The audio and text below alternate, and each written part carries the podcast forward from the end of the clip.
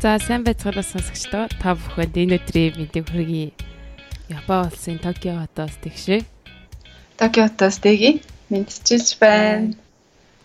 За ойрын үед амар их монголоор дүүрэн сонгуудлын юм бодлоод байх шиг байна. Улс орон сонгуулиар амьсгалж явах шиг байна шүү дээ. Өө харин тийм би баг ийм амар хар PR-тай сонгуул анх удаа л харж байна. Үгүй нэг олон жил амьдэрсэн ч юм алгалтаа тэгтэл. Юу Facebook оронгууд чинь л уртаас баах юм бөмбөгдөл. Харин тийм тий. Амар стресстэй сонгуул болж байгаа шиг байна тий. Би тэгээд одоо бүр сүүл рүүгээ баг харахаач байсан шүү дээ. Айгоо нон waste of time гэдэг чинь ер нь бол цаг алж байгаа юм л та. Яг юу болоод байгааг мэддэхгүй. Тийм, ер нь бол юу болоод байгааг ямар сонирхол байхгүй байгаа байхгүй юу. Гэтэ тэгэл хүмүүсийн сайн таньдаг хүмүүсийн комент ч юм уу тэгээ фэйсбુક дээр бичсэн юм нь яалтчгүй ингээл нүдэнд хүртэл тэгэнгүүт чинь ямар ч тийм эерэг юм бичээс бичээстэй байхгүй болохоор хэцүү. Харин тийм. Уу яг та тийм сонгуулийн үеэрт нэг ч ихсэн юмнаас тэгээ холдоод тийм шал хараа хамаагүй подкаст дээр сонсвол зүгээр юм уу гэж бодох юм. Харин тийм иймэрхүү сөрөг юм дотор чинь л оролцолтой л яваад толгой толгой өгдөөд сүултээ тэгэл заа заа гэл нэг мэтгэд буруу шийдвэр гаргацсан ч юм уу тий. Тийм. Юу ч тэгээд э, өөр юм толгой амраагаад өөр юм жоох сатгараад тэгээд буцаад сонгуул руугаа орох юм бол арай нэг өөр өнцгөөс юмыг харж магадгүй шүү дээ. Тийм. За тэгээд яг тэр үеэр нь бит хоёрын энэ удаа сонгож авсан ном болохоор Richard Branson гэдэг Virgin Group-ийн үүсгэн байгуулагч маш цоглог одоо 69 66 настай ийм хүн байгаа. Тэгээд энэ хүний тухай уншсан хоёр номыг уншсан тэр юу энэ удаа подкастн дээр бичсэн байгаа. Тийм угаасаа үнэхээр миний амьдралтаа харж байгаагүй хамгийн цоглог өвөө. Супер өвөө. Ой айгүй тийм шоуч маягийн юм шиг бүртлөө гэр бүлтэй аюу үнэнч гэр бүлсэг тэгээд аюу болон ажилчдынхаа өвөө шиг тий аав шиг. Аюу сайн хүн юм санагцсан үнэхээр ийм сайн хүн байж болдгийм үү гэж тий бизнесийг авч явахад заавал одоо нэг тийм тооцоотой ч юм уу. Тийм байх хэрэгтэй гэсэн тийм ойлголттой байдаг бол энэ номыг уншсанаар энэ хоёр номыг уншсанаар сайн хүн байсан байх тусмаа илүү амжилтанд хүрэх магадлал ч гэсэн байд юм биш гэж боддог болсон шүү. Тий. Аа тэгээд дараа дараа дараагийн дугаар дээр бас гарна happiness advantage гэдэг бас нэг номыг уншиж бэлтгэсэн байгаа. Тэр ном дээр бас Richard Branson бол нэлээд болоод жишээ болгож гардаг тийм юм байгаа. Тэг өөрөөр хэлбэл амжилттай яваа бизнес, амжилттай яваа бизнес мен хүмүүс компаниудын гол хойдолд нь байгаа цөм нь юу гэдэг вэ гэхээр аз жаргалтай байх, аз жаргалтай ажиллаж байдаг гэж тэр номон дээр ерөөдөө бичсэн байдаг. Тийм. Би тэрийг яг энэ номыг уншаад дуусч хахад Ричард Брэнсон маань угаасаа айгүй олон одуудтай найз тий алдартай хүмүүстэй айгүй найз. Би тэр энэ уншаад дуусч явах үед яг энийг бичиж явах үед нөгөө Америкт сонгуульд дуусаад тий тэгээд Обама амралтаа Ричард Брэнсны арал дээр очиж амарч юм гээд ньюсээр тий тий тий яг тий яг тий яг тэгжсэн. Тийм тэгэл үнэхээр Обама хүртэл амралтаа авахаараа тий have fun яг ингээд гоё стрессээ тайлаад найзтайгаа бай гэх үедээ Ричард Брэнсон дээр очдог гэж бодонгууд яг битэрийн бодчихсантай үнэхээр тий имижтэй төстэй тийм юм билээ. За тэгээд илүү ингээд ихтэл хэсгийн дуусгаад бит хоёрын бэлтгэсэн дараагийн дугаарт орё гэж бодож байна. Таалагдна гэж найдаж байна. Баярлалаа.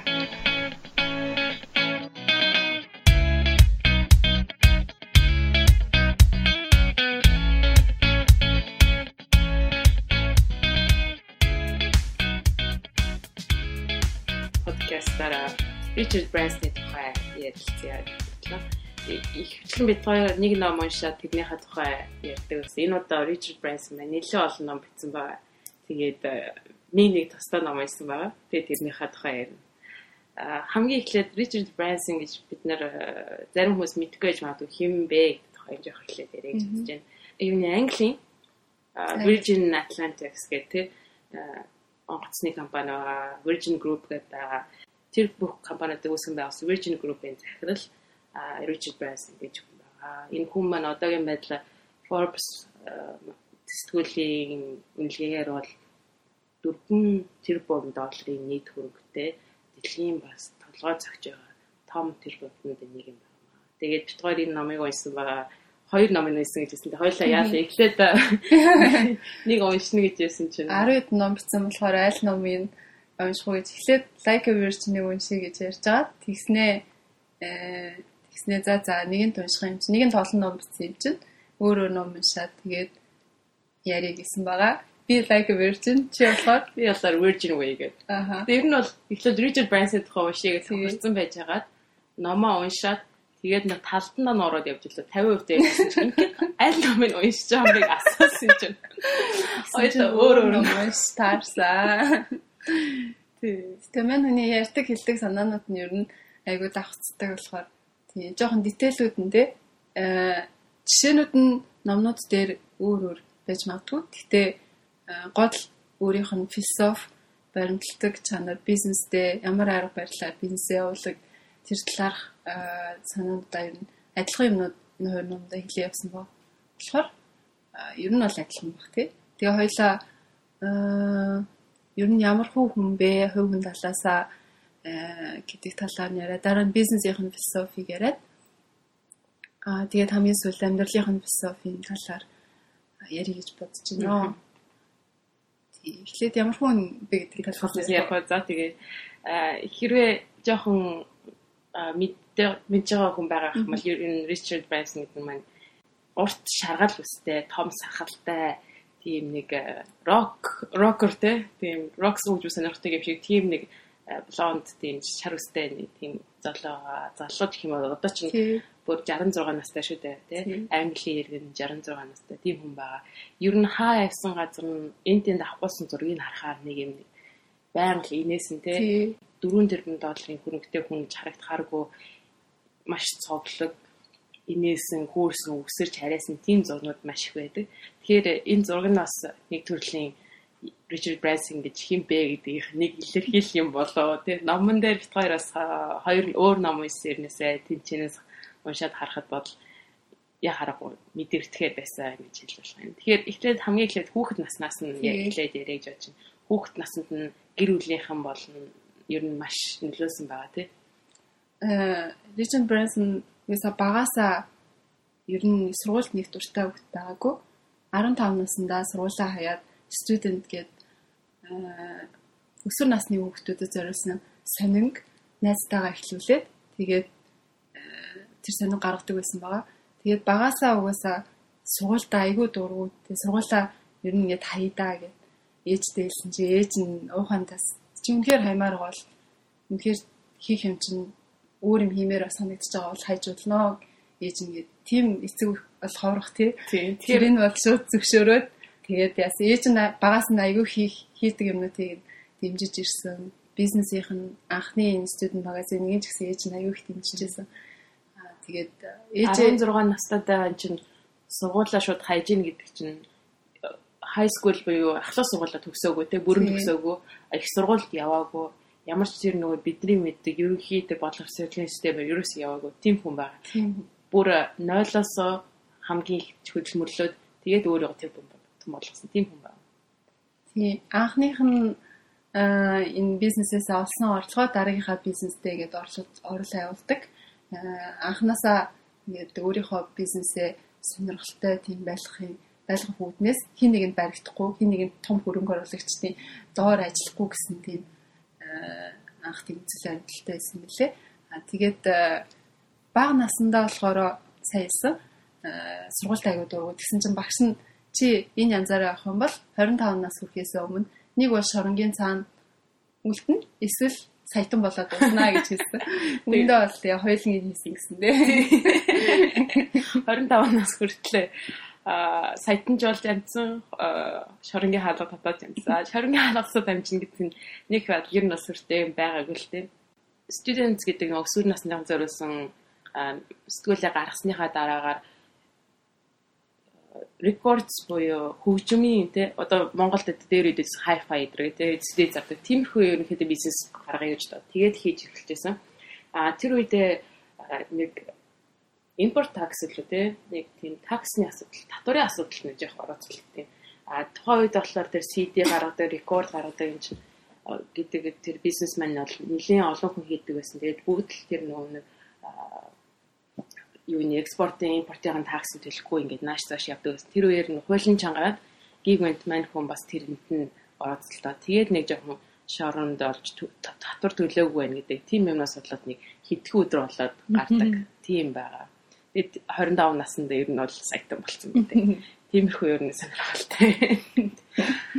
Тийм. Тэгээ хамгийн анхны бизнес дээр нь сая ээж нь аяух дэмждэг байсан гэдгийгсэн э нөгөө гараашнд найзтайгаа хоёулаа ингээд сонингоо гаргадаг байхад э, реклам сурчлагнаас л орлого олдог. Тэгээд хаяа мөнгөгүй тэр үед нь ээж нь ингээд гадуур явж байгаад газраас зүйлт болоод тэр зүйлээ цагдаад авчиж өгöd тэс чи нөгөө эзэн олдохгүй эдэс харуулаад цагдаагаас энэ зүйлтээ та энэ өөрөө ав гэж хэлсэн чинь ээж нь очиод нөгөө зүйлтээ аваад зараад тэгээд нэг 100 доллар 200 доллар болоод нөгөө мөнгөө Э, Ричард авчиж өгсөн ба. Тэр мэдчлэнгээ тийм бага мөнгөөр эхлүүлсэн бизнес. Тэгээд гэр гэр бүл нь маш их дэмждэг байсан. Тэгээд э, энэ бизнес нь гайгүй ер нь рекламаар аяг их мөнгө болоод Coca-Cola ч юм уу, Pepsi ч юм уу. Тэгээд тиймэрхүү аль болох тийм залуу өсвөр насныхаа сонирхдаг бүтээгдэхүүнийг зар тиймэрхүү рекламыг сэндөө их тавиад тэрнээсээ жоох хашиг болоод дараа нь рекордыг хийгээд аа тэгээд рекордыг хийснийхаа дараа airlines-ыг хийсэн баг тий. Virgin Airlines. Аа Virgin бизнесүүдийн нэг юм шүү дээ тий. Тэгээд Virgin Airlines дээр оронгууд хойлоо бизнесийн философийн талаар ярьж эхлэх та. Тэгээ тий. Тий. Аа ер нь бизнестэй мань хүний гол баримтлагдаг зарчим нь болохоор ер нь юу ч хийсэн гэсэн чиний хийж байгаа юм чинь ажил чинь аюу хүчлээ тий хийж байгаа юмдаа чи өмнөөс сэтгэлээсээ дуртай авах хэрэгтэй. Зөвхөн чи тийм байгаа зогсохгүй цуг ажиллаж байгаа хүмүүс чинь бас тийм байх хэрэгтэй. Чи тийм орчин нөхцөлийг бүрдүүлэх хэрэгтэй. Тэгээд ажилчдаа өөрөө ингэж шийдвэр гаргаад ажилчин болгон чинь өөрийнхөө бизнес дээр ажиллаж байгаа юм шиг тийм орчин нөхцөл өөр амьсгалыг бүрдүүлэх хэрэгтэй тэгээд менежерүүд нь ч гэсэн тийм эрхчлөөг тэр ажилчтай олгох хэрэгтэй. Одоо жижигхэн юм дээр тэгээ менежерүүд чинь ингээл одоо жижигхэн жижигхэн дүрм дүрмээр ингээд ажилчтай барих ч юм уу тийм үр ашиг үзүүл хийж болохгүй. Аль болох үйлчлүүлэгчдийг баярлуулахын тулд тэр ажилч чинь өөрийн өөрөө сэтгээд өөрөө тийм шинэлэг санаа гаргаад тэргээ хэрэгжүүлэх нь аль болох дэмжих хэрэгтэй. Тэгээ тийм ажилдаа дуртай орчин нөхцөл бүрдүүлж чадах юм бол үйлчлүүлэгч нь үйлчлэгээ чинь сайн байна. Үйлчлүүлэгч нь улам сэтгэл хангалуун болно. Тэгээд ашигч нь нэмэгдэнэ. Тэгээд араас нь мөнгө орж ирэх юм бол анх удаа одоо хөрөнгө оруулагчдынхаа талаар чи бодож болно. Миний хувьд бол эхлээд ажилч дараа нь үйлчлүүлэгч хамгийн сүүл хөрөнгө оруулагчтэй юм а гэж өөрөөсөн гэдэг. Тэр нь бол гол философи нь. А тэгээ өөрөө хийж байгаа юм да маш зуртай тий. Тэр талаараа бодох юм бол бас Японы билүү Мацушта гаргасан тэр үедээ философи бас жоохон төстэй байж магадгүй юм шиг тий. Яг гигэд санагдлаа л та. Анх эхлээд сайн юмны төлөө хийх хэрэгтэй. Тэгээд үйлчлэгчтэй баярлал. Тэгэж дэш нь тэгээ ажилчтай гол нь тэр бүтээгдэхүүн хийж байгаа тэр ажилчтайгаа баярлал. Дараа нь тэр stakeholders буюу тий хувьцаа эзэмштэй анхаарлаа хандууллаа гэж. Төстэй юм шиг санагдаж байна. Анх эхлээд бас бизнес яагаад хийсэн бэ гэхээр хүмүүсийн амьдралыг сайн болгоход ямар нэгэн зүйлийг хийх юм бол тэр нь бизнес болж чадна. Тийм л юм хийх хэрэгтэй гэж номон дээр ер нь бол маш олон удаа хэлдэг. Хоёр өөр ном уншсанээс бит хоёрын юм нэ тийм мэдээж нэг хүн бичсэн ном байгаа. Тийм болохоор тэр санаанд нь давцаж гарч ирж байна л да. Тийм тэгээд бизнесээ хэтэрхий томруулахгүй талаас нь аягүйхан анхаардаг.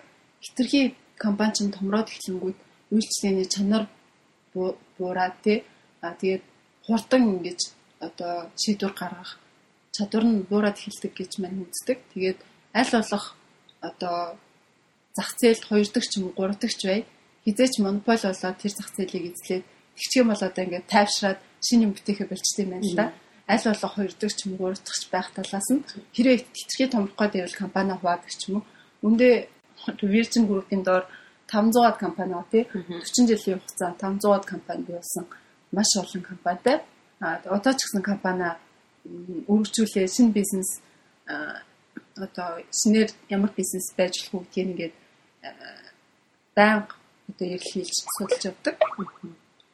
Тэр шинэ бизнес эрэлхийлж судалж явдаг гэдэг хэсгээр нь бас одоо Virgin Group-ийн хамгийн нэг том бизнесийнх нь нэг болох Virgin Atlantic гэж яаж анх байгуулагдсан тухайг мэдчихэж яг жишээ дурдаад яриул те сонсогчд маань юу сонирхолтой гэж магадгүй.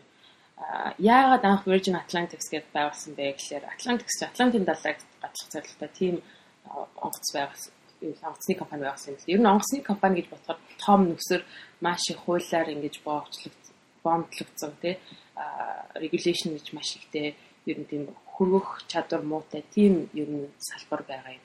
Одоо Монголд бид нэг жамьят байна. Тэгээд саяхан нэг гарсан хүннөө айр гэж гарч ирээ. Тэгээд бас нэг хуулийн нөхцөлд харахгүй бас бараг л нис чадгаа байсан гэх юмчлэн. Тэгэхээр энэ өөрөө энэ онгоцны салбар гэдэг нь тийм амар салбар биш. Орж гарахад нэлээд хэцүү тийм салбарт орж ирсэн. Яагаад анх гарсан бэхээр British Airways буюу Английн өөрийнхөө яг мядтай адилхан гэж хэлж байна. Тэр онгоцны компани суудаг байсан үйлчлэгч байсан. Тэгээ ерөөс таалагддаг. Ерөөс үйлчлэгээ таалагддаг. Хийж аавн болохгүй байна. Инээс илүү сайн их боломжтой байх гэж тэр үедээ бодоод би өөрөө жижиг хямдхан юм гаргая гэж ирээд тэгээ Virgin Atlantic-ийг анх байгуулсан байгаа. Анх эхлэхдээ ганцхан онгоц худалдаж аваад онгоцныхоо мөнгийг ч төлж чадахгүй. Тэгээд Boeing-оос визээр авдаг тийм түрээсэлдэг онгоцоо түрээсэлдэг. Тэгээд хамгийн анх маш хямдхан үнээр тухайн үед одоо хэд байсан юм бол British Airways-ийн одоо тодорхой тоог санахгүй. Гэхдээ бараг 5-ны 1, 4-ний 1-тэй тэмцэх тийм хэмжээний онгоцны төлбөртөө нисэх тийзний зардалтайгаар Лондоноос Нью-Йорк хүртэл явуулдаг. Тэр онгоцны юуг шугамыг анх нээсэн байгаа. Тэгээ тэнцээ угаасаа үйлчлэгээ нь маш сайн.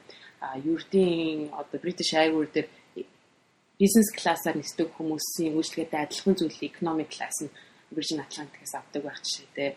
Тэгээд бас тэнцээ нэг сонирхолтой нэг хэсэг нь болохоор бизнес аялагчид буюу компани нөгөө зардлыг гаргаад явдаг тийм аялагч зөнд байдаг шүү дээ. Бизнес классаар нисдэг.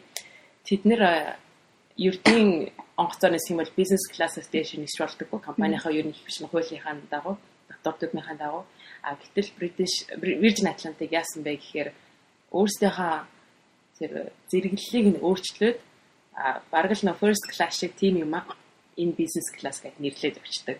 Тэгэхээр бизнесээр ажиллаар маш их явдаг хүмүүс чинь тэр сайн үйлдэлийг авахын тулд зүгээр баян Virgin Atlantic хэлдэг болсон байх жишээтэй. Нэг инээдтэй жишээ нь нэг банкны үйлчлүүлэгч нь яагаад танахыг сонгосон бэ гэсэн чинь Virgin Atlantic-ээс онгоцонд нь суухаар гоё чихвж өгд юм байна л да нөгөө гэсэн чи хүүхэд нь аавда та маргааш бизнесээр Нью-Йорк явахаараа Virgin Atlantic-аар суугаад тэгэхээр надад чихвчээ авчирч өгөөрэй гэхлээр аавда тэгэж хэлээд аав нь Virgin Atlantic-ийг сонгосон гэж хэлсэн. Тэгээд бол яаж үйлчлүүлэгчтэй ингэж э, татхаа тий тэр нь хамгийн болж хад бас таадаг. Бас нөгөө бизнесээс дээс дээш класста өнгөл юмснээр авч өгдөг гэсэн. Тэнд нь амар дуртай байсан тий. Тэгээд бас нөгөө Virgin Music-ийнхаа дараа Airlines-д орсон болохоор мюзикийн талаар нэлээ юутай э одоо туршлагатай. Тэгээд тэр үедээ болохоор онгоцнуудын сандлын хойдолд нь ингэж жижигхэн дэлгэц мэлгэц байхгүй кино мэн үзэн гэж байхгүйсэн шүү дээ. Тэнгүү тэр үед шууд нөгөө MP player бүгдэнд нь тараагаад CD player тараагаад тэгээд чихэрч өгөөд тэгээд туртаа хөгчмөө сонсож явж болдог тий. Тэр нь аа хөгжмийн компанитай байсан болохоор чадсан. Тий. Тэгээд аа одоо үйлчлэгч ийм сэтгэл хангалуун байвал бид нар юу юу л бол юу хий гэсэн тийм станстай байсан, байр суурьтай байсан, айгууд үйлчлэгчтэй таалагдсан болов?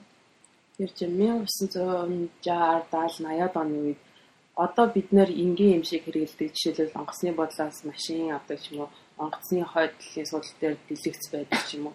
Тэр зүйлийг тухайн үед байгаагүй байхад Virgin Atlantic энийг бол гаргаж ирсэн тийм шинээр гаргаж ирсэн тийм анхны салбарынхаа манлайлагчт байсан гэж тэгж хэлж байна тийм.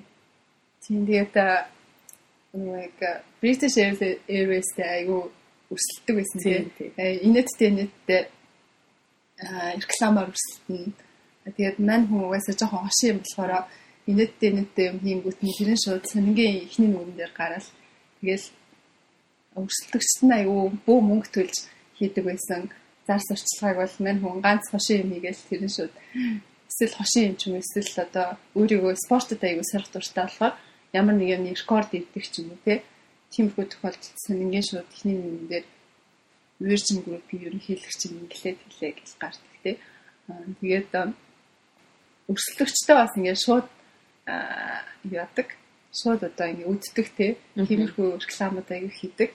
Жишээлбэл British Airways нэг туршилт хийгээд нэг онгоцоо хөргөж чадаагүй байсан чинь British Airways хийж чадсангүй гэд гэдгийг ингээд айгүй томоор бичээд зориуд те тийм реклам мөнгө төлж гаргаж байгаа. Тэгээ доод нь Virgin гэд нэрээ бичсэн.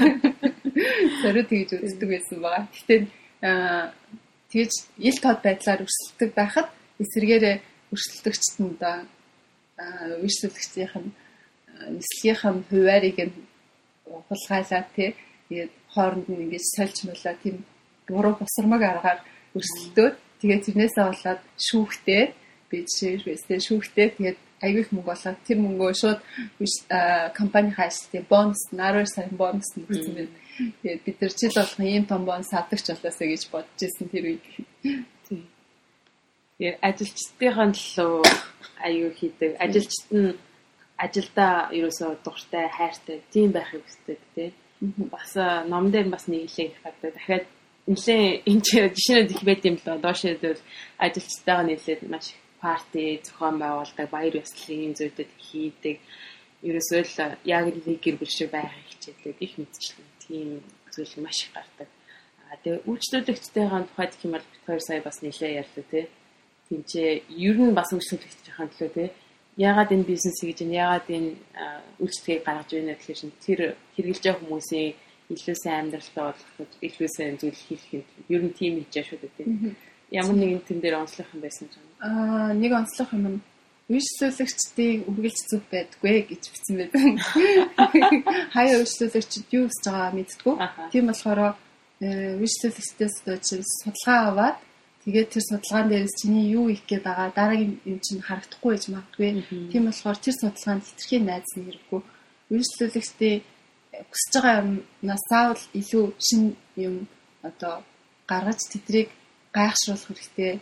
Тэгээд хитрхи одоо нөгөө нэг гомдлох гаргадаг үйлчлэгчтэй нэг шүү дээ. Тэдэртээ тэдэртээ бол одоо нэг жишээ гаргасан байдаг л да. Аа нэг байн гомдол гаргаадсэн нэг хүн байсан байхгүй. Тэгсэн чинь тэнд нь нэг хамгийн сайн нэг компанийн хамгийн сайн менежер нь баяртай бид бид таныг маш их санах болно гэд нэрээ нэрээ бичээд зөвхөн тийм үйлдэл бичээл явуулсан харин. Тэгээд дараа нь тэр үйлчлэгч дахиж Virgin Airways суус эсхийг хинч мдээгүй гэдгсэн үг. Тэгээд ер нь бол үйлчлэгч тийм байнга зүг байдгүй. Аа тэдрийг сайн судлах нь чухал. Гэтэ тэдний хүсэж байгаагаас илүү сайн сайныг та одоо тэдэрт харуулж тэдэрт тийм үйлчлэгийг үзүүлж бусад өрсөлдөгчдөөсөө илүү давж чаднаа гэж хэлсэн байдаг. Дараа нь хөл хөрөнгө оруулагчны нэл яг тийм тийм. Хөрөнгө оруулагчдын хувьд гэх юм бол нэг мессеж нь өөрөө анханасаа бол хөрөнгө оруулагчтай сайлуулах зайлс хийж исэн. Гэтэ заав тэрийг нөөрэ гэж байгаа юм биш л те. Шинээр одоо гарын бизнес эрхлэж байгаа залуу хүмүүс зөвлөхдөө ер нь хөрөнгө оруулагчдад аль болох ойлгомжтой байдлаар бизнесээ танилцуулах хэрэгтэй гэж хэлсэн мэт юм лээ. Одоо хитрхи ингээд өөрийнхөө санаанд байгаа холын мөрөөдлийг чи ярих шаардлага байхгүй. Зүгээр маш энгийнээр өөрийнхөө бизнесийг санаа тэр хүмүүс тайлбарлаа. Тэр хүмүүс чи ямар салбарын хүн байна гэдгийг бас аягүй чухал харах хэрэгтэй. Тэр тэр аягүй чухал. Тэр тийм салбарын хүн байх юм бол ингэж яри, ийм салбарын байх ингэж яри гэдгийг бас аягүй сайн бодох хэрэгтэй. Тэгээд энгийнээр тайлбарлах гэдэг нь болохоор тэр хүн чинь одоо тэр одоо нэг хөрөнгө оруулагч компани хүн чинь очоод өөрийнхөө дээдлэлтэй байгаа хүмүүс ч юм уу эсвэл ажилчдаа аа нэг ийм санаа байсан шүү гэд өөрийнхөө амнаас чиний хэлсэн санааг чинь тайлбарлаж чадхгүйц тийм байдлаар тэрийг маш амархан байдлаар тайлбарлах хэрэгтэй гэж би Тэр хөрөнгө оруулагчтай холбоотойгоор нэг бас нэг энэ номыг уншаад сонирхолтой санагдсан бол ер нь номыг ч юм уу Virgin Group-ийн тухай судлаад сонирхолтой санагдсан. Richard Branson ер нь тийм IPO буюу өөрийнхөө хувьцааг тэгэж бодлуулж хөрөнгө оруулагчд буюу shareholders-тэй байх тийм хувьцаа эзэмшигтэй байх ямар сонирхолгүй гэж тэгэж өөрөө маш тодорхой бичсэн байсан. А 1980-ад оны үед үүдээ Virgin Atlantic-ийн эхлээд нэг IPO буюу үн цасны зээл дээр компани гаргаад хувьцаа эзэмшигтэй болсон. Гэсэн боловч нэг 2 жилийн дараа ерөөсөө бүтггүй байна гэж хэлээд ерөөсөө за буцаа игээд делистинг хийсэн байгаа буюу буцаагаад үн цасны зах зээлээс өөрөө гаргасан байгаа буцаад авсан. Гол шалтгаан нь юу байсан бэ гэхээр хамгийн эхлээд энэ буцаал нөгөө Richard Branson өөрийнх нь менежментийн хэв маягаас үүдэлтэй байгаа юм л да. Richard Branson цаа хэлсэн чинь ер нь тийм маш чөлөөтэй стейгдэг хий гэсэн юм а тэр дорн шууд шийдээд хийдэг хөрвөх чадвартай хурдан шийдвэр гаргадаг шинэ бизнесээ санаа байл заа гэд тоо харахгүйгээр шууд шийддэг. Тим ерөнхийдөө юу бизнесийн хүн байгаа. Сая 500-аад баг бизнестэй гэсэн шүү дээ. Тэгэхээр тэр олон зүйлүүдийн хэрвээ хувьцаанд борлогддог хувьцаат компани болчих юм бол хувьцаа эзэмшигтэй тайлан хийх болно. Тайлан хийхин тулд хувьцаа эзэмшигчд зөвшөөрөл авах, шинэ бизнес хийхин тулд тий байнга зөвшөөрөл авах тий бид нэр ихлээр нөгөө нэг юу юм шүү дээ анонсмент хийгээл те бид мэд бүх зүйлийг хийж чинь өөрийнх нь боддог байсан шиг тэр менежмент ерөөс хийж чадхаа байлаад 2 жилийн дотор маш их хэцүү байдал орсон гэж өөрөө бичсэн байдаг. Тэгэд нэг степ нь болохоор яа харахгүй тэр 2 жилийн дотор компаниудынх нь ажилчдынх нь ажлынх нь efficiency буюу үргэлжлэлтэй ажиллах байдал нь маш муу болсон гэсэн байдаг чинь бол хувьцаат компани учраас маш олон төрлийн репортеринг хүмүүстэй хувьцаа эзэмшигчтэй мэдээлэл хийх үүргүүд маш их байгаа. Тэрэнд баг зүгээр ажил хийдэг хүмүүс чинь 40-оос 50% нь тий тийшээ зарцуулагдаад явцсан. Тэгээд нөгөө нэг гол бизнесийн айл ерөөс хийгээ болсон. А тэгмүүд нөгөө нэг Virgin Spirit тий нөгөө нэг хийдэг тэр юмуд нь culture байх болохоор за юм дээр хийе. Тэгээд татаад байсан. Энэ зүйл бол надад маш сонирхолтой санагдсан ердийн хувьцааны зах зээл гарна гэдэг чинь хөрөнгө татах гэж цаашдынхаа бизнесийг томруулах гэж хвчлэн ер нь гардаг байгаа гэдэг тийм. А ялангуяа гарааны бизнес томроод ирэхээр мөнгө хөрөнгө мөнгө хэрэгтэй болохоор тэгэж гардаг байгаа. Нэг үгээрээ сайн талтай болож бас муу юм. Тэгээд өөрийнхөө дуртай байдлаар явж чадах байх гэдэг. Тийм үү. Би бас гарааны бизнес хийж байгаа хүмүүс бас бодоход санагдаж байна. Тэгээд би хамгийн гол нь Монголын хөрөнгөний зах зээл хэрэгтэй байгаа гэж арай жоо байх та. Тэр хэсэг нь бол маш сонирхолтой санагдсан байна. Тэгвэл дараа нь хоёулаа ер нь бизнесийн нь философийн дараа чинь дөрөвдөх буюу ямар байгаа зөв нийгмийн төлөө яаж ямар хандлагатай юм гэдэг гаргаж байгаа юм гэж байна. Ер нь бол нөгөө шинэ бизнесийг санаанууд байнга хөвлөж идэг тийм. Тэгээд сүүлийн жилүүдэд Richard Branson Green Energy, Green Technology буюу одоо дэлхийн нийтийн одоо дулаарлал те.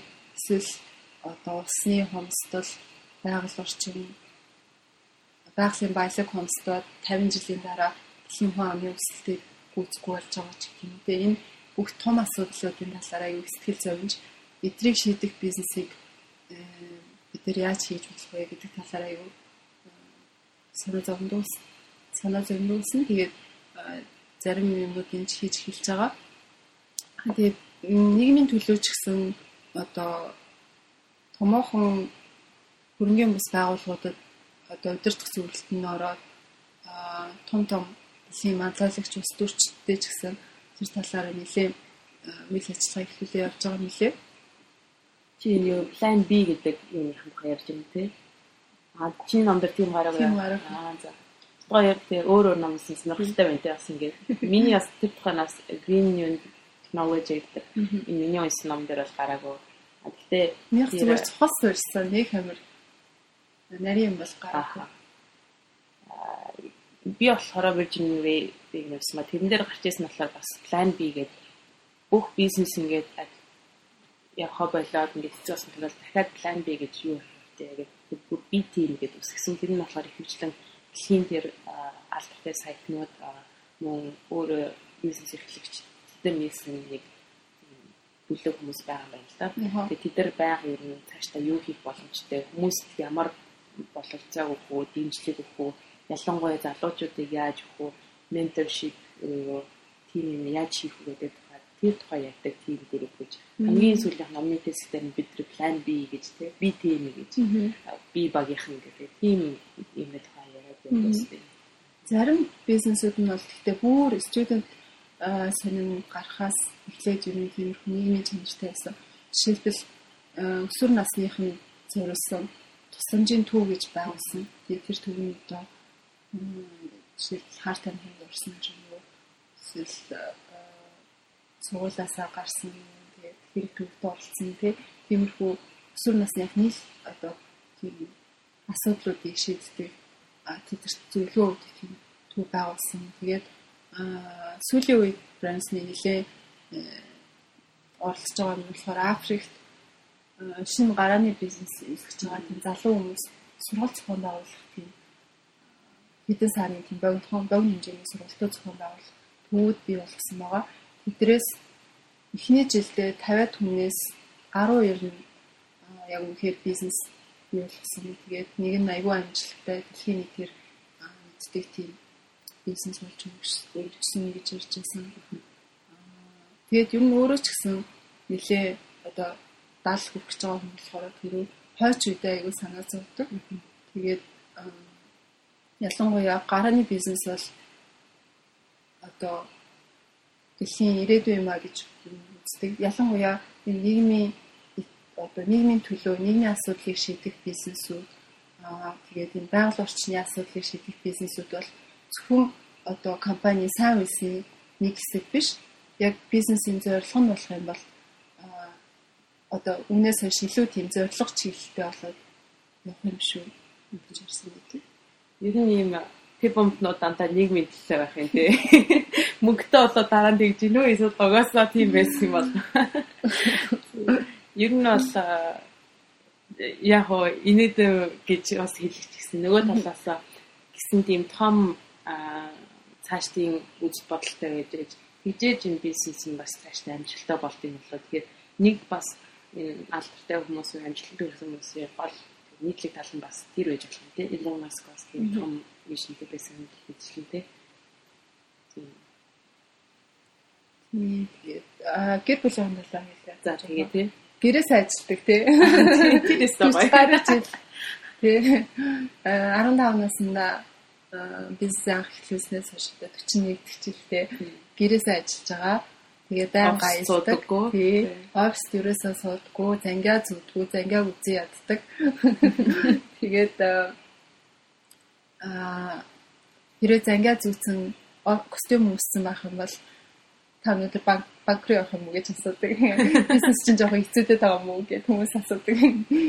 Тэгээд гэрээсээ ажилладаг спортод маш дуртай болохоор гэртээ авахта өглөө бассейн сэлээ тэгээд жоохон ажиллаж байгаа дундуур нь дахиад теннис тоглоод тэгээд хүүхдүүдтэйгээ их цагийг багаас нь гэртээ ажилладаг болохоор өнгөрүүлдэг байсан. Тэгээд тэр нь аягүй одоо хичнээн завгүй байсан ч гэсэн гэр бүлтэйгээ цагийг өнгөрүүлэх аягүй дүт зам байсан болов уу гэж хэлсэн байдаг юм. Тэ. Эхлээд ажилчид нь гэрт нь ирээд хурал хийдэг байсан тий. Тэгээд сүүлрээ компани томроод бүр хэцүүдээд тэгэнгүүт эхнэр нь уурлаад арай дэмдэж яах нэгэд тий. Тэгээд гисэн чинь хажуу талдаа нэг хитэн 10 20 метрийн цаана байдаг нэг байшинг аваад тэгээд ерөөсө хоёр хурш байшин болгоод нэгэнд нь гэрийнх нь амьдардаг нэгэнд нь ажиллаа хийдэг. Тэгээд ерөөдөө тийм офис нь өөрийнх нь гэрийнх нь ажлын өрөөнд тэр том байшин болж урьсан гэж тэгэж хэлсэн. Тэгэхээр энэ байдлаараа хадгалж юм бол одоо ерөөсөө тэр ажил руугаа явхад бол хэдэн цаг Лондонгийн төв рүү явах шаардлагагүй. Тэгэл ерөөсөө гэрийнх нь үед ажилтдаг. Тий. амар байсан ба. Надад тийг сансан. Бас тэгээд хувийн хувьд ч гэсэн сайн хэлээ спортоор их хичээлдэг гэж тий. Арай тэр бас нэг хид хэдэн нэг галзуу аялал хийсэн байгаа. Одоо жишээлбэл дэлхийг хийсэн инфом агаарын бөмбөлгүүд гэдэг шүү дээ тий.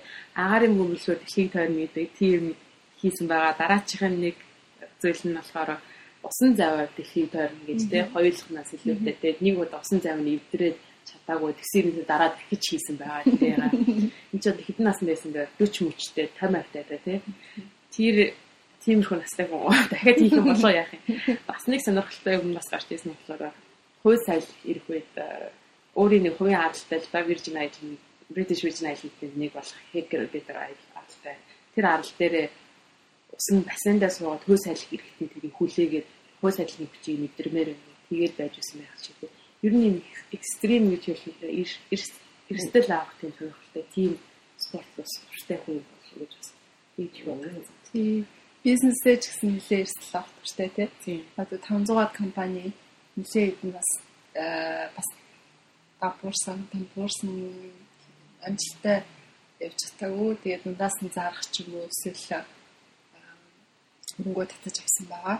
Нэг нь болохоор British Cola гэдэг одоо Coca-Cola, Pepsi шиг. Тийм British Cola гэдэг Virgin Cola, Virgin Cola.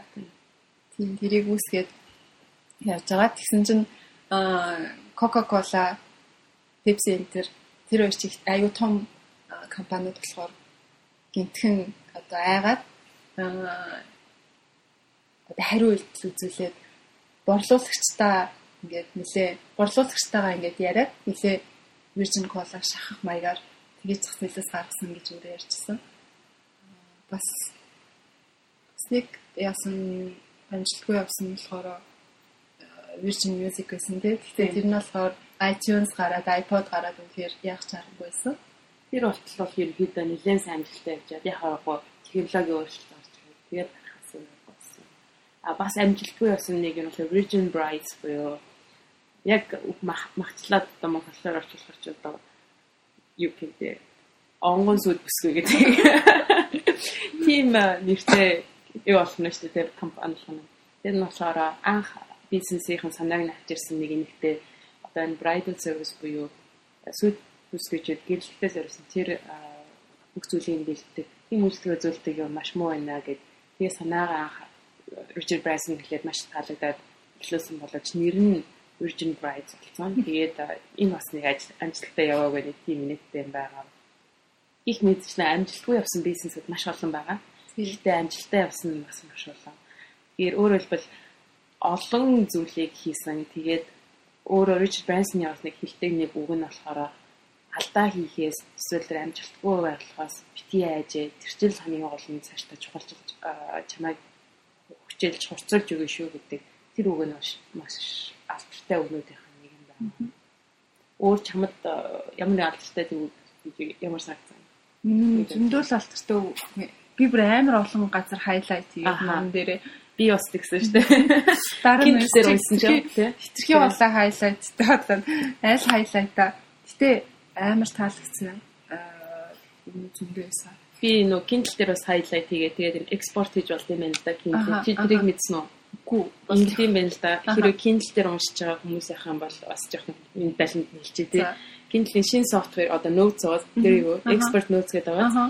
Аа go to гэдэг хааш явах уу гэдэг очихоор content cell notes гэж гарна. Notes-ийн доор нь export notes гэдэг байгаа. Тэрийг дарахаар Kindle чинь аккаунттай холбоотой байгаа email хаяруулж PDF-ээр чиний бүх highlight хийж нэг тодруулсан зүйлүүд эсвэл нэг бичиж үлдээсэн нөтүүд нь шууд ингээд очдог. Тийм үедээ болчихсон. Wi-Fi-тай л холбогдчих болох юм дээ. Тэгэхээр Wi-Fi-тай холбогдсон байхад ингээд бүх юм экспорт хийж болох юм байна.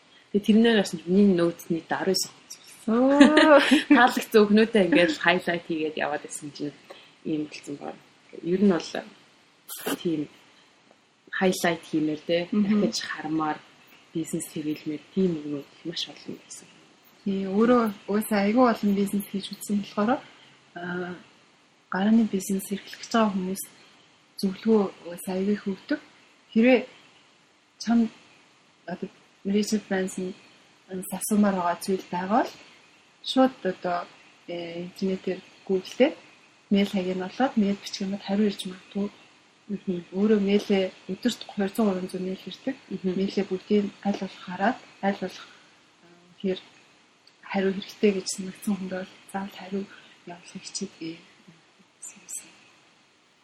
Миний сүлд нь бас нэг ерөнхийдөө номыг уншаад бодгдсон нэг сэтгэл нь хэм бол Richard Branson их амжилттай бизнес хийсэн түүний хажуугаас алтай их гаргасан. Тэр гаргасан алдааны тухай юусаа айхгүйгээр номон дээр ил тод бичсэн байдаг тийм би энэ буруу хийсэн би энэ том алдаа гаргасан дахиад чимээр байгаа. Би энэ хүнээс суралцсан. Жишээлбэл Google-ийн энэ хүнээс суралцсан. Тэгээ Larry Page-ийн бас нэг юм гарч байдаг бас найзууд биш үү их бас их адилхан тэгэхээр гих мэтчлэн үнэнчээр өөрийнхөө алдааг хүлээн зөвшөөрч олон нийтэд өөрийнхөө алдаа хийсэн гэхээс ерөөсөө айдаггүй. Тэгээ тэрнээсээ суралцсныхаа үед бисэн дээр ч гэдэг юм дараачих юм бас ажилттай болтой тэгэж бодсон. Тэгэхээр ер нь амаа үнэнч хэлж байгаа юм даа үнэнчгүй юм болов уу гэж санагдсан. Хүний хувьд ер нь бол нэлээ эцэн шоуддаг ч гэсэн их нэртэй юу үнэнч гэдэгтэй үнэнч. Хүний хувьд аягүй сайн юм санагдсан. Яг л нэгээр харж байгаа. Чи гуглдж үзсэн гэдэг л. Шоурч байгаа юм санагдаад гуглдсан чи ер нь олдоогүй. ийм хөө санагдсан ер нь бол Richard Branson цоо хоёлаа ер нь судалт үзье гэж бодож исэн зүйлээс учраас хоёр ч номыг уншаад гоё сонирхолтой санагдсан сумарын их юмсэн. Гэтэ аль ном нь уншсан зүгээр юм бол хүмүүс ирээд хоёлоо уншсан номыг нь уншсан л зүгээр зүгээр байх тийм. Би also Virgin by уншсан. Like a Virgin, Like a Virgin уншсан. Ер нь ойролцоо тийм. Тий. А нийт 10 хэдэн ном бичсэн байна. Тэгэхээр хамгийн шинийг аваад уншихад саяны хэлсэн санаанууд нь ерөөдөө гарч болов гэж бодож байна тийм. Тэгээ шинэ бизнесийн талаар ч гэсэн гарч магадгүй шинэ ном байх юм бол тийм. Одоо сансрын бизнес ч юм уу. Битэрийн ном дээр чинь болохоор нөгөө осол гарахаас өмнөх болохоор тийм тэр талаар гардггүй. Тэгээд шинэ бизнесийн талаар тэгээ дээрэс нөгөө нэг social ертөнц ч гэсэн өөр болж байгаа болохоор бизнес ч гэсэн өөр болж байгаа тийм. Өөрийнх нь зарим нэг үзэл бодол өөр өөрчлөгдсөн ч гэж магадгүй тийм ээ. Тэгэхээр тэр юмуд нь ч гэсэн шинэ юм дээр гарч магадгүй. За ийм а хамгийн сүүлд нь нэг зүйл гэх юм бол энэ магадгүй нэг номных нь гол санаа нь байгаа. Өөрөө бас Richard Branson бичсэн байдаг. Ээжийнх нь багтанд хэлж исэн үг хамгийн сэтгэлд нь хөнгөсөн байнга амьдралтай баримталж чаддаг үг байсан гэж хэлсэн. Тэр нь болохоор юу гэвэл хэрвээ чи ямар нэгэн зүйлийг оролдоод үзэхгүй юм бол орлож үзээгүй тэр бүх зүйлүүд чинь хийж чадахгүй гэдэг нь ойлгомжтой. А хийж үзмээр оролдож үзээд амжилт гармаар өгмөл орлож үзгөөс аргагүй тийм. Жохон сонирм болчлоо тийм. Ихтэй дахиад хэлэх юм бол би ээж ахын бас нэг өөр үгийг хэлмээр санагдаж чи а за. Тэгэхээр өөрөөр хэлбэл оролдож үзэхгүй байх юм бол амжилт гарахгүй байна шүү дээ. А оролдож үзэх юм бол би хэлж өгдөг. Амжилт гаргаж магадгүй авах. Тэгэхээр юу гэхлээр ерөөсөө оролдоод үз. Бодолтгүй зүгээр хийгээд үзээ гэдэг. Тэр нээж яах юм гэсэн. Тий. Аа тэгээд мань хүн болохоор аягүй сайн хүн гэдэг чийс тий. Тэгээд тэр нь бас нэг бизнесийнхаа нэг амжилттай явж байгаа шалтгаан болохоор хүмүүстэй аягүй сайн хэл ойлгоцтой аягүй сайн харьцаа үүсгэж чаддаг. Тэгээд цуг ажиллаж байгаа хүмүүс болон үйлчлэгчдээс дандаа сайныг нь сайн талыг нь илүү харахыг хичээдэг. Багт нь нээж нь хин нэг нэг нуулах юм шууд брандсныг талын өмнө зогсоочд байсан гэж байна. Тэгээд яаж байгаа гэдгсэн чинь чи над хүнийг муулж байгаа бүх юм чинь чам юм гэхээр харагдана. Чи талын өмнө тэгээд гимш зогс. Сайн бод. А тэгээд тэрнээс хойш багасаа ер нь бол хүнийг муулах маш дурггүй. Одоо ч гэсэн хүнийг муулах маш дурггүй. Цуг ажиллаж байгаа хүмүүс нь таалагдахгүй ч юм уу те. А доор нь ажиллаж байгаа нь таалагдахгүй байсан ч гэсэн хизээч хүмүүсийн өмнө тэрийг хэлдэг ганцаараа багт нэмэлдэг. Гэтэ хөвчлэн хилтгүү үзүүлдэг. Ингэж хийж болдог гэдгийг үзүүлдэг. Яагаад тэгэхээр хүмүүс хөвчлэн аа ингэж хийж болдог юм байна гэдгийг хараад тэгээд өөрийнхөө алдааг ойлгодог. Тэрийг заавал амаараа хэлэх шаардлага байхгүй. Аа тэгээд тэр нь надад айгүй айгүй үнэхээр лидершип юм байна. Жиний нэг байдаг компани байдаг босс биш. Лидершип байдаг чанар юм болсон. Тийм. За ерөнхийдөө иймэрхүү байна. Бид хоёр нэлээ олон хэлмээр байгаа санаанууд бас байна. Ер нь бол энэ номыг уншаад ерөөсө passion passion passion Тийм маш таалагдсан. Ялангуяа гарааны бизнес аа нэг ч хаа хүмүүст бол юм их багш гэж хэлж болно доо. Энэ хүний номнуудыг уншаад маш нарийн э, тодорхой зөвлөгөөнүүд байгаа. Тэ хөрөнгө оруулагчтайгаа ингэ бишлэгчтэйгээ ингэсэн тохиолдолтыг тэгсэн тохиолдолтыг гэдэг тиймэрхүү нарийн зөвлөгөөнүүд маш байгаа. Яг нь өөрөө бас нэлээ өвөрмөц хүн болохоор заавал бүх хүнд энэ арга барилын таалагдах өгөөж болно. Гэхдээ таалагдах хүн бас гарч ирж болох юм. Энэ болохоор нэг ширээнийх нь номыг буюу одоо нэг удаа уншаад үзэх зүгээр санагдсан. За ингээд өнөөдрийнхөө дугаарыг өндөрлөж бодчих. Энэ үйл сүүлийн сонсон баярлалаа. Баярлалаа. За баярлалаа.